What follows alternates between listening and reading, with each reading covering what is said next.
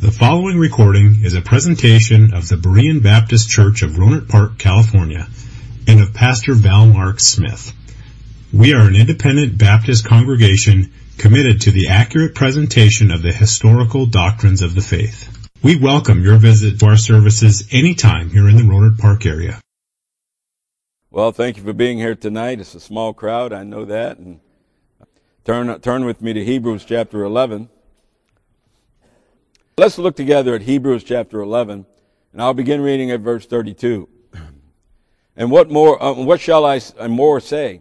For the time would fail me to tell of Gideon, and of Barak, and of Samson, and of Jephthah, of David also, and Samuel, and of the prophets, who through faith subdued kingdoms, wrought righteousness, obtained promises, stopped the mouths of lions, quenched the violence of fire, escaped the edge of the sword, out of weakness were made strong, waxed valiant in fight, uh, turned to, to flight the armies of the aliens. Women received their dead raised to life again, and others were tortured, not accepting deliverance, that they might obtain a better resurrection. And others had trial of cruel mockings and scourgings, yea, moreover of bonds and imprisonment. They were stoned, they were sawn asunder, were tempted, were slain with the sword. Uh, they, they wandered about in sheepskins and goatskins, being destitute, afflicted, tormented, of whom the world was not worthy. They wandered in deserts and in mountains and in dens and caves of the earth. And these all, having obtained a good report through faith, received not the promise. God having provided some better things for us, that they without should not be made perfect. Wherefore, chapter 12, Wherefore, seeing we all, we also are compassed about with so great a cloud of witnesses, let us lay aside every weight and the sin which doth so easily beset us, and let us run with patience the race that is set before us, looking unto Jesus, the author and finisher of our faith, who for the joy that was be- set before him endured the cross, despising the shame, and is set down at the right hand of the throne of God.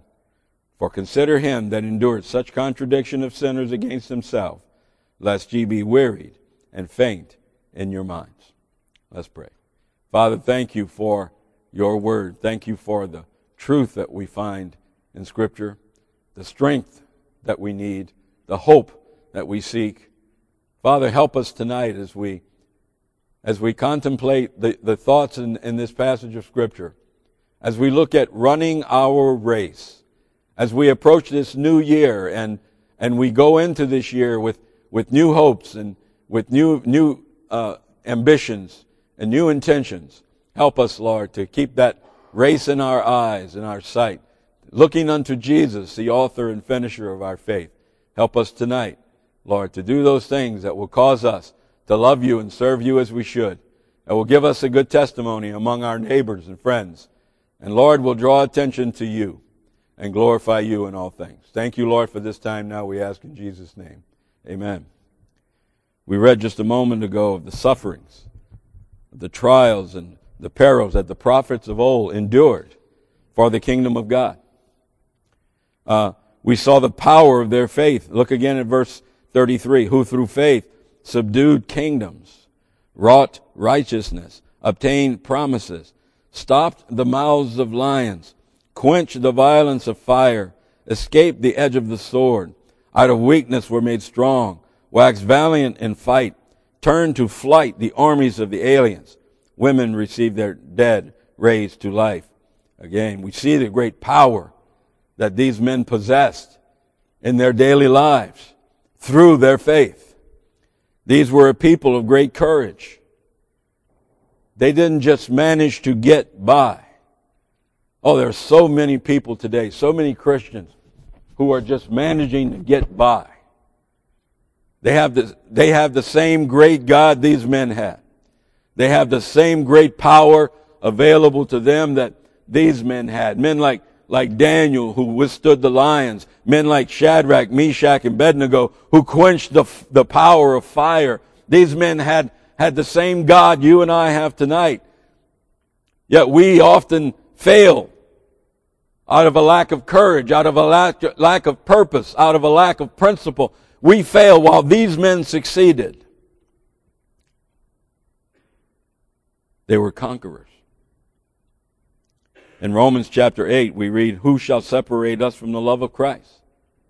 Shall tribulation or distress or persecution or famine or nakedness or peril or sword? Can these things, can these things rob us of the love of Christ? Can these things take the love of the Father away from you? Sometimes we feel that way, don't we? Sometimes when we're in the midst of trials, when we're in the midst of trouble, Sometimes in our hearts we stop and we say, Oh God, don't you even care? Oh yes, He cares. He cares greatly. He says, and as it is written, for thy sake we are killed all the day long. We are as accounted as sheep for the slaughter.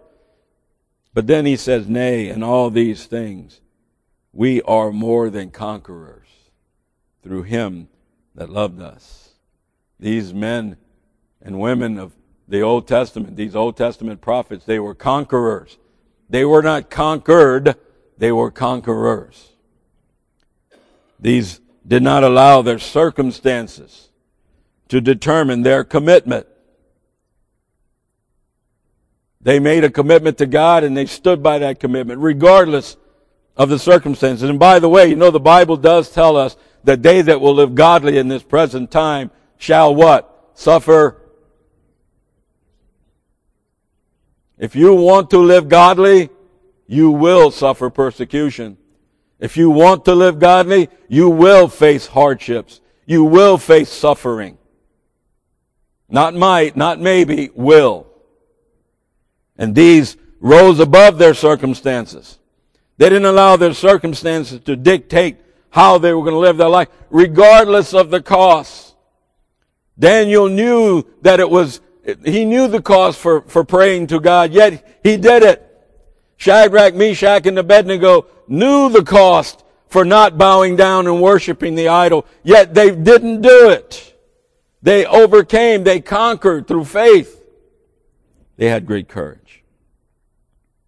And look at the suffering they endured for their trials.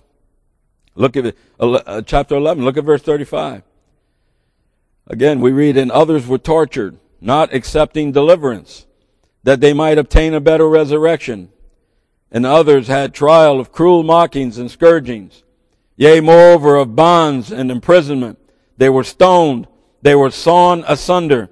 They were tempted. They were slain with the sword. These men suffered greatly for their, for, for, for their faith. They suffered great trials. Now, when was the last time that you were mortally threatened because of your faith? When was the last time someone came to your door and said, if you and your family pray tonight, we're going to throw you into a pit of fire? When was the last time that happened to you? It hasn't happened, has it? Praise the Lord, it hasn't happened. We've become so pathetic in America. Now, as we sit in our church pews, we want to feel good about ourselves. The fact of the matter is, we're, we're a far cry from what these great prophets were in the past. These men and women faced true peril and endured. We've, you're having a, a, a, a fake campout tonight. We have, in America, we have fake uh, tribulation. We don't really have any tribulation. We don't really have any persecution, any suffering. We're pathetic. We cry and we moan about how tough it is to be a Christian. We sit at home and look for every excuse to stay out of church. You shared a list of excuses with them this morning. I wish you'd have gave that to me. We sit at, people make excuses. Oh, my kids are too sick to come to church. Well, they're not too sick to go to Chuck E. Cheese or or, or, or down the road to play with their friends. Oh, I'm too tired from work.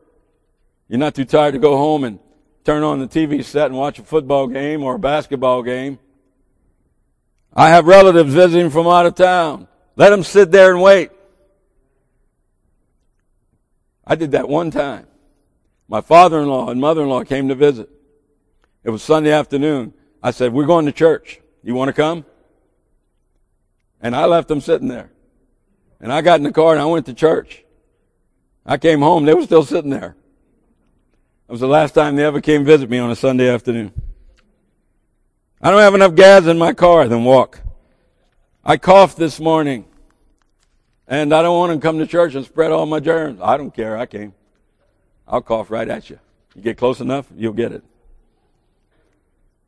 I need to, I need to work some overtime to pay my bills. Well, don't make bills. Amen? Don't create bills you don't need. Listen, we need to remove the excuses. There are, I said, I said this in Sunday school uh, last week, I believe.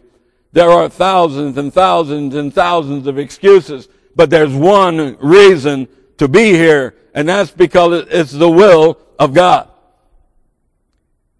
These heroes were murdered for their faith, and from that time forward, the slaughter of Christians continued. There were the papal inquisitions from 1229 to 1478, and there was the Spanish inquisitions from 1478 to 1834, and even in the face of death, they would not be stopped. So, you'll forgive me tonight if I cannot find too much sympathy for the weakness of our Christianity today, for the flimsy excuses for failing to obey God and to serve God that is used every day. But not only do we see the suffering and, and the trials, but we see the impoverishment they endured with contentment. Look at Hebrews chapter 11 again, look at verse 37.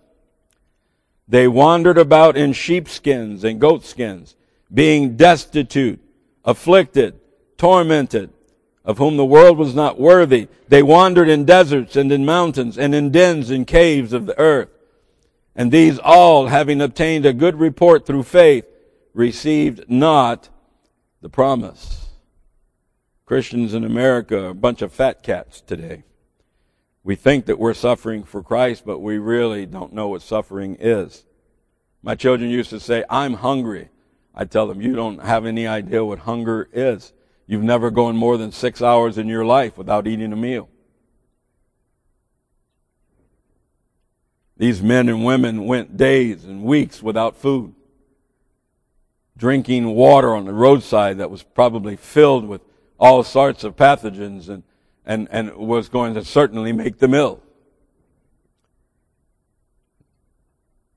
These men and women went days and weeks without food, traveling from town to town, preaching the word of the Lord. And all of this without regard for their personal comforts or ease. And not once do we read of them complaining. They did not hang their, their heads they faced each challenge that was presented to them with courage and faith, never seeing the coming of the Messiah of whom they sought, yet knowing that he would come, and never quitting, never giving up, even if it was their own death, even unto their own death. They never gave up. Then in chapter 12, we receive a stern admonition. Look at verse 1 again of chapter 12. Wherefore, seeing we are also uh, compassed about with so great a cloud of witnesses, let us lay aside every weight and the sin which does so easily beset us, and let us run with patience the race that is set before us. All those who have gone on before us serve as witnesses for and against us today. David, Daniel, Shadrach, Meshach, Abednego, Abraham, Isaac, Joseph, Gideon, Samuel, and the list goes on and on and on. These not only stand in witness of our actions, but also as examples unto us. When we, when we, when we dare quit, when we dare feel that we are overwhelmed, we, we can look at the testimony of these men and women in the scripture and they serve as, they stand as witness against us and we, we are to look at them and see their faith and see their courage and see their strength. And we are to pray that God would grant us the same, that we might endure each day, that we might go forward as they did and continue without complaint, with contentment. Now consider with me for a few moments the words of the author of Hebrews, where he states, Wherefore, seeing we also are compassed about with so great a cloud of witnesses, let us lay aside every weight. Now this poses a question. How can we who are imperfect lay aside the sin in our life and lay aside the, the, the weight of sin and the burden of sin? And the answer to that is we cannot apart from the Holy Spirit of God. We cannot without the strength of the Father. But we are more than conquerors, are we not? Didn't we just read that a few moments ago that we are more than conquerors through Him who loved us? And the, what does the Bible say is our victory? Anybody know? What is our victory? Our faith. Faith is the victory. So there are some things we, we must do this coming year. As New Year approaches, there are there are some things that you know I could I could stand here and, and, and ask you to give me a list of, of resolutions, New Year's resolutions, things you're going to do, and, and those would probably all be some good things. but there are at least three things we need to do as God's children. And I want to talk about those tonight for just a few minutes. First, number one, we must employ faith. We must employ faith. Hebrews chapter 12 and verse 1. Wherefore, seeing we also are compassed about with so great a cloud of witnesses, let us lay aside every weight and the sin which doth so easily beset us. As I said a moment ago, how can we who are prone to sin lay it aside? How can we, how can we lay aside that which doth so easily beset us? Well, in 1 John chapter 5 and verse 4, we read, For whatsoever is born of God overcometh the world.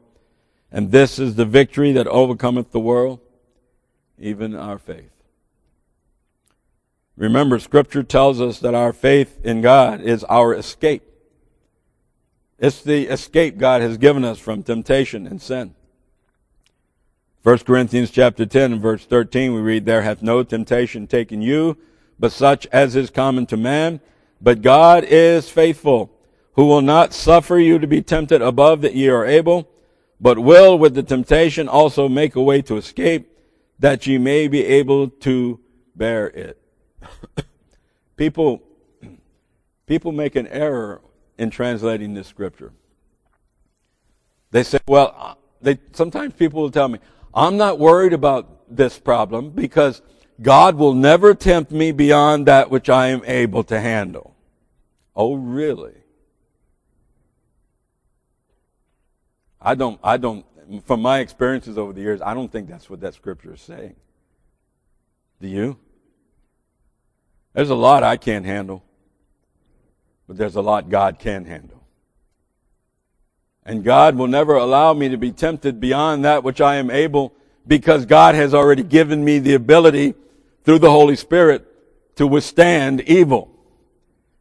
And if I am faithful to Him and if I, if I employ my faith and stand on my faith and live by faith and live and walk in the Holy Spirit and, and yield myself to the, to the Spirit of God, He will show me the way. He will guide me. The Holy Spirit, remember, guides us into all truth. Oh, I can overcome evil. I can withstand temptation, but not in my own strength, not in my own ability, but in the power and strength of the Holy Spirit, in the power and strength of Jesus Christ the Lord, I can overcome.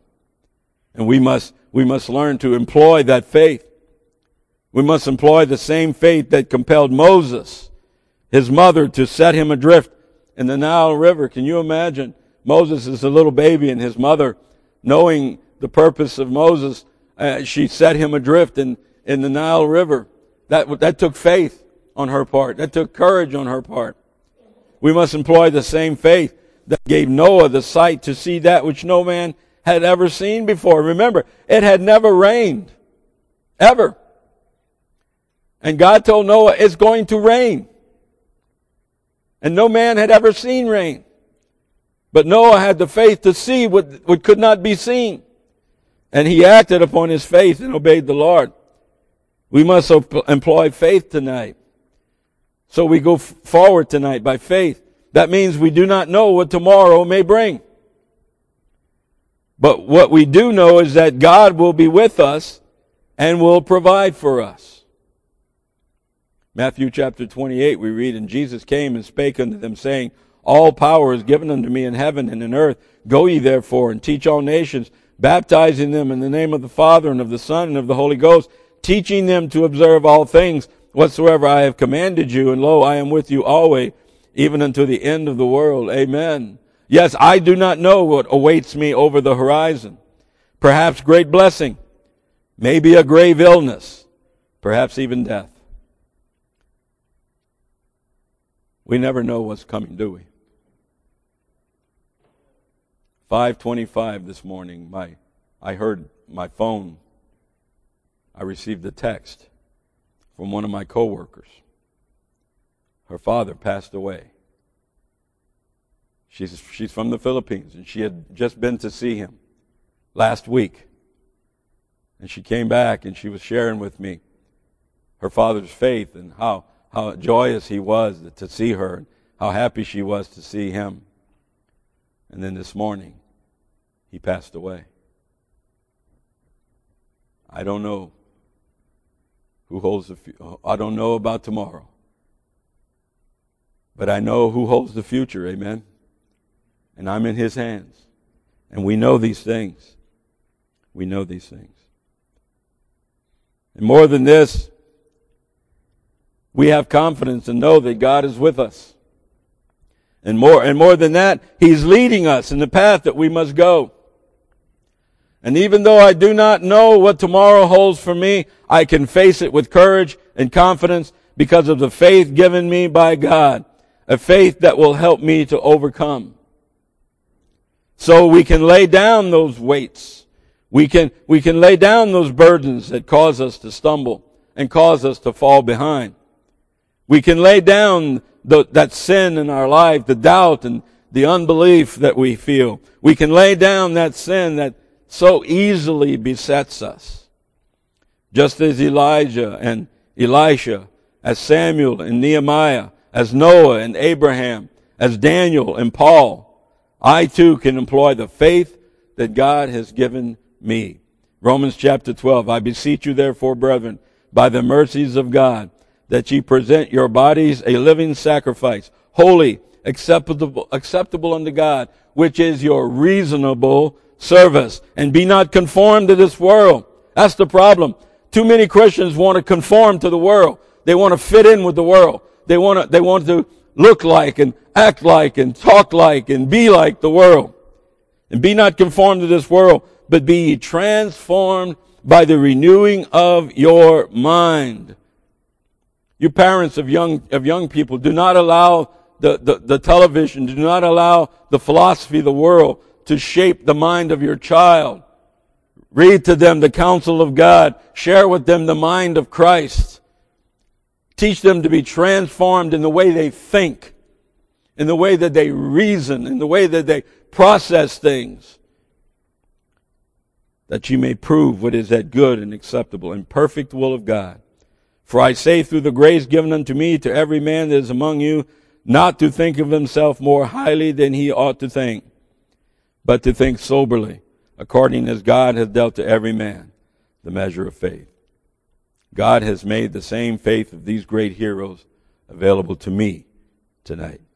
I can be like they were if I will learn to walk in faith as they did. Remember Romans chapter 1 and verse 17. For therein is the righteousness of God revealed from faith to faith, as it is written, the just shall live by faith. So first tonight, as we go into this new year, we must employ faith. But then number two, we must endure challenges. We must endure challenges. Hebrews 12:1 Wherefore seeing we are also compassed about with so great a cloud of witnesses let us lay aside every weight and the sin which does so easily beset us and let us run with patience the race that is set before us. How many of you here have ever run an obstacle course? Any of you? Any of you ever run an obstacle course? I had to run an obstacle course in boot camp. We had to run that thing every day. and we ran it until we became proficient at the obstacle course. The first time I ran that obstacle course, I thought I was going to die. It was no fun at all. Matter of fact, the last time I ran it, I thought I was going to die. It was still no fun, but I got much better at it. I knew when to duck and when to dodge, when to dive. I, I, I, I learned you have to be careful walking that, that rope because if you get to shaking like this, you're in trouble. And at the bottom is the ugliest, stinkiest, slimiest pit you've ever seen. And you didn't want to go down there. And, and the obstacle course. And we had to endure that challenge every day. You know, it's kind of hard when you wake up in the morning and you know you got to go through the obstacle course today. Uh, you dreaded it. You, you, you, you couldn't stand it. It was, it was, it was horrible. Now, Hebrews admonishes us to run the race that God has given us. And this is presented in a, in an athletic setting to run a race to, Paul talks about running a race. He talks about striving for masteries. He talks about being a good soldier. And he uses, he uses things that these Romans would have known and understood, uh, that were a major part of their lives. And, and, and he admonishes us to run the race that God has given us. Now, it's important for me to note here that we have all been given a race. But it is equally important to note that we have, each have an individual race to run. We have a collective race as a church. All of us here in Berean, we have a, we have a collective race to run as, as, as this church, as this body of believers, but we, each one of us, have an individual race to run. I cannot run your race, and you cannot run my race. Now the path of our races may come together for a period of time. I, I, I spoke a while ago about Brother uh, Jim Love, and uh, I had the good fortune to be, to be friends and and and uh, be a member in this church with Jim Love for oh, I don't know ten years maybe, long time, and uh, our our paths came together, and we we strove together for a time. Jose, how many of you remember Jose? Uh, we had Jose with us for several years, and what a joy it was to run alongside Jose in that race and to participate in that race together. And we ran, we, we ran a race together. We, we sang in the choir together, he and I, and, and, and, and we, we did things to serve the Lord together. And for a time, our paths may come together. Maybe for only days, maybe for months, maybe for decades. But sooner or later, our paths will separate and we must continue in our own individual race for Christ. We won't always be striving together. Now, hopefully, we'll never be striving against one another. But we may not always be side by side in our race. Your race and my race may take us apart and we may, we may separate at, at one time or another. I used to, I used to tell my high school students, you come to, you come into my class, you're with me for four years, and then you go. And every, every year I'd watch, I'd watch young people that I'd grown very close to and very fond of. I'd watch them go. And I'd pray for them and I'd continue to pray that they would continue to run their race. And, and I pray that they look back on the years we had together and they would glean strength from that. But each of us have an individual race and those races have challenges. They present us with challenges and we must, we must face those challenges and we must endure them for the sake of, the, of Christ. Now, there are two aspects of the race I want you to see tonight. First, letter A, this race must be run with patience. Must be run with patience. The ancient Greeks had a race in their Olympic Games that was very unique. The winner of this race was not necessarily the runner who finished first. It was the winner, winners was every runner who finished with his torch still lit. At the start of the race, they each had a torch and it was lit. And their task was to run that race and to, to complete that race. And when they reached the other end, their torch still be lit. And that took patience. It wasn't the, didn't take the speediest. It didn't take the one that would take all the shortcuts. It took patience to, to run that race and to keep your torch lit as ye ran. Luke chapter 21 and verse 19, in your patience possess ye your souls. You need to learn patience. Now I know for young people that's hard, but we need to have patience in our race. We must endure all of the afflictions, all of the trials, all of the sufferings, all of the reproaches, all of the indignities associated with the Christian walk. We must not allow these things to diminish our faith, nor to take away our hope. We must run this race with endurance. We must not give up. But in America, we've become instant everything people. Don't we? You can take, you can take, the other day, Uh, all of a sudden it was time to cook dinner and, and, and the chicken was still frozen. Frozen like a brick. So I took it over to the microwave, hit the defrost button, put it in there. My wife said, wait a minute. You're cooking that chicken? I said, no, I'm defrosting it. She said, but it's cooking it. I said, well, big deal. You're going to cook it anyway. I'm just getting it soft enough where you can cook it. But we're instant everybody, aren't we? We, we want things and we want it right now. We don't have to wait. Everything's got to be instant in our society today. We have instant coffee, instant mashed potatoes, instant everything. You don't want to wait? That's okay. Just open a box and throw some hot water in it and stick it in a microwave for 60 seconds and it's ready to go. Technology takes us from the freezer to the plate in a matter of moments. We have access to all the amassed knowledge of man. I can go to my computer, I can go to Google, and I can type a question, and it'll give me, it'll give me 1,257 pages of information. It Used to take me months in the library, digging and, and reading and researching. We have access to all the amassed knowledge of man. Our computers run so fast today that before we turn them on, they're on. They're getting to the point where we can talk to them. I can talk to my phone. Sometimes it comes back and says, I'm sorry, I do not understand. Well, that's because I have a southern drawl at times and it doesn't understand me. All of these instantaneous tendencies have crept into our spiritual life as well. We want blessings and we want them now. We don't want to have to wait for them. We want, we want what we want and God needs to give it to us and He needs to give it to us now.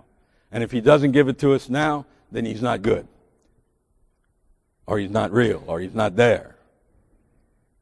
We want success and we want it yesterday. Never mind that it took Noah 120 years to build the ark.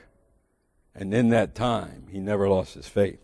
Never mind that Joseph spent 13 years in bondage in Egypt before God exalted him to the throne of, of, of the land. Never mind that Moses spent 40 years wandering in the wilderness before God finally brought him to his purpose.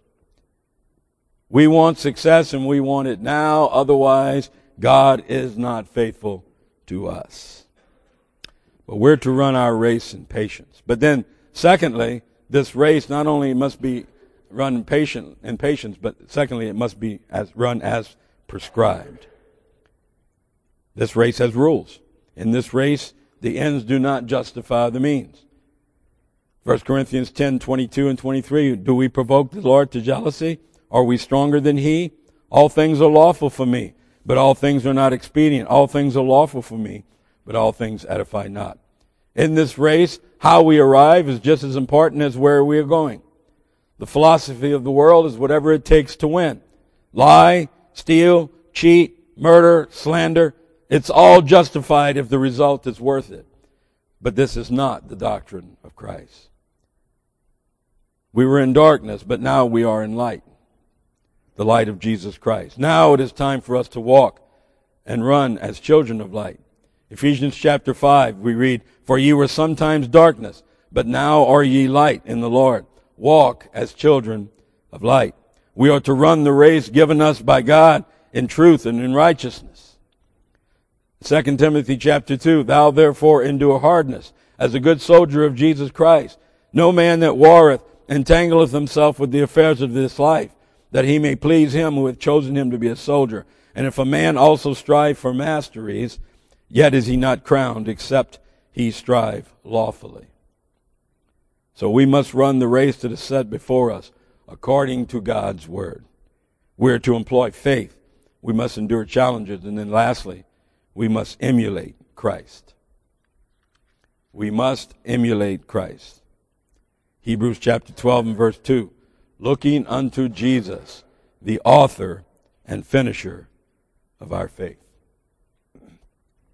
I think the apostle Paul summed it up best in 1 Corinthians chapter 4 where he writes, Let a man so account of us as the ministers of Christ and stewards of the mysteries of God. This next year, as we go through our life, let us emulate Christ. Emulate Christ in your workplace. Emulate Christ in your home, parents, children. Emulate Christ in, in your church. Emulate Christ in your community. So that when men look at you, Paul said, let a man so account of us as ministers of Christ and stewards of the mysteries of God. When people look at you, do they say, oh, there's a, there's a good Christian?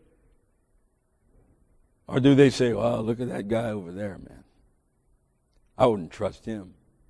Pastor jokingly looked at Jason and said, can you give that offering plate to somebody else? Jason's trustworthy. He deals with jewelry. We can trust him. But when men, when people look at you, what do they think? We all love to, we all love to give our testimony, which, by the way, is what we think of ourselves. But what if we go to where you work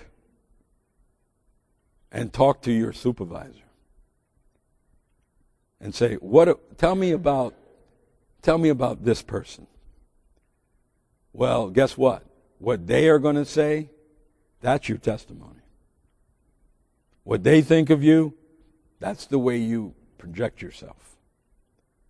And that's what we're talking about here. We need to emulate Christ. We need to, we need to be a person that that, that we're, we're Christ like in everything that we do, everything we say, the way we conduct ourselves. Philippians tells us, Let this mind be in you, which was also in Christ Jesus, who being in the form of God, thought it not robbery to be equal with God, but made himself of no reputation, and took upon him the form of a servant, and was made in the likeness of men. And being found in fashion as a man, he humbled himself, and became obedient unto death, even the death of the cross. Now, in closing, allow me to share some thoughts with you concerning the character needed to emulate Christ. First, we see that he was unselfish. Christ was unselfish. He didn't think of himself first. He came to serve, not to be served. Christ's attitude wasn't, well, what's in it for me? Christ's attitude was, what can I do for you?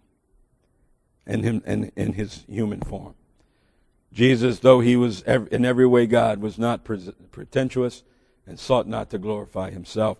Secondly, he was a servant. He was a servant. He came, I said, as I said, he came to serve, not to be served. And so it must be in our pilgrimage through this life. I've learned this in 37 years in the ministry. The more I help others, the more others help me. The more I do for you, the more you do for me. And that's the way, that's God's way. You see, God wants me to worry about what you need, and He'll have you worry about what I need. Amen? That's, we take care of each other. We don't think about ourselves first. God uses us, and He blesses us so we can bless others. And He blesses others so they can bless us. And this is the way, this is the, this is the will of the Father concerning our love and our care and our provision for one another. I am to care for you. You are to care for me. We are to care for each other. Jesus was a servant. Thirdly, he was humble. The Bible says he became, he humbled himself. Even unto the death of the cross, he humbled himself. Humility is me seeing myself the way God sees me. Not the way I want to be seen, but the way God sees me. That's humility. Ronald Reagan once said, There is no limit to what a man can do or where he can go if he doesn't care who gets the credit. We're to be humble. And then, lastly, he was obedient. Obedience is the compliance with what is required as well as the abstinence of what is prohibited. Now, each of us have a, a race to run tonight, both collectively as a church, but also individually. So in 2018, if we are going to run our race, we're going to need to employ faith. We're going to need to endure challenges and we're going to need to emulate Christ. What does, what does 2018 hold for us? What does it hold for Berean Baptist Church? What does it hold for Brian Petro? What does it hold for Richard Soto? What does it hold for Tabor, Tabor Jarrow? I don't know. I don't know what it holds for me either. But I do know this God knows. And that's good enough for me. Let's, let's just run our race this year. Run it with patience. Run it as it's prescribed. Help one another. Love one another. Serve one another. Serve our church.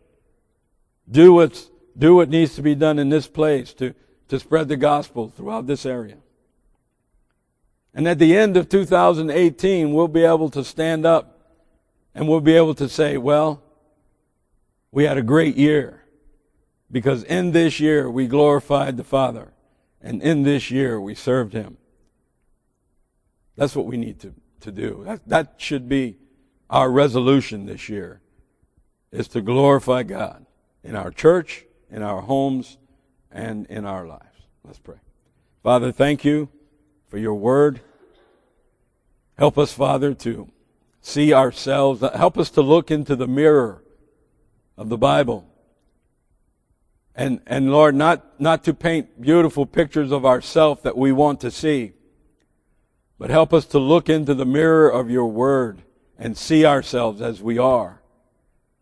And Lord, allow you to, to guide us and to lead us and to change us. Only you can change a heart. Allow us to be what we need to be. Help us, Father, to serve you throughout this coming year with with joy and with gladness and with purpose. Use us and we'll thank you and we'll praise you for that. For it's in Jesus' name we pray. Amen. Thank you for listening to this presentation of the Berean Baptist Church of Rohnert Park, California. If you would like further information about our church, please feel free to call us at area code 707-584-7275 or write to us at Berean Baptist Church, 6298 Country Club Drive, Rohnert Park, California, 94928. Additionally, you may visit us on the World Wide Web at www.bbaptist.org.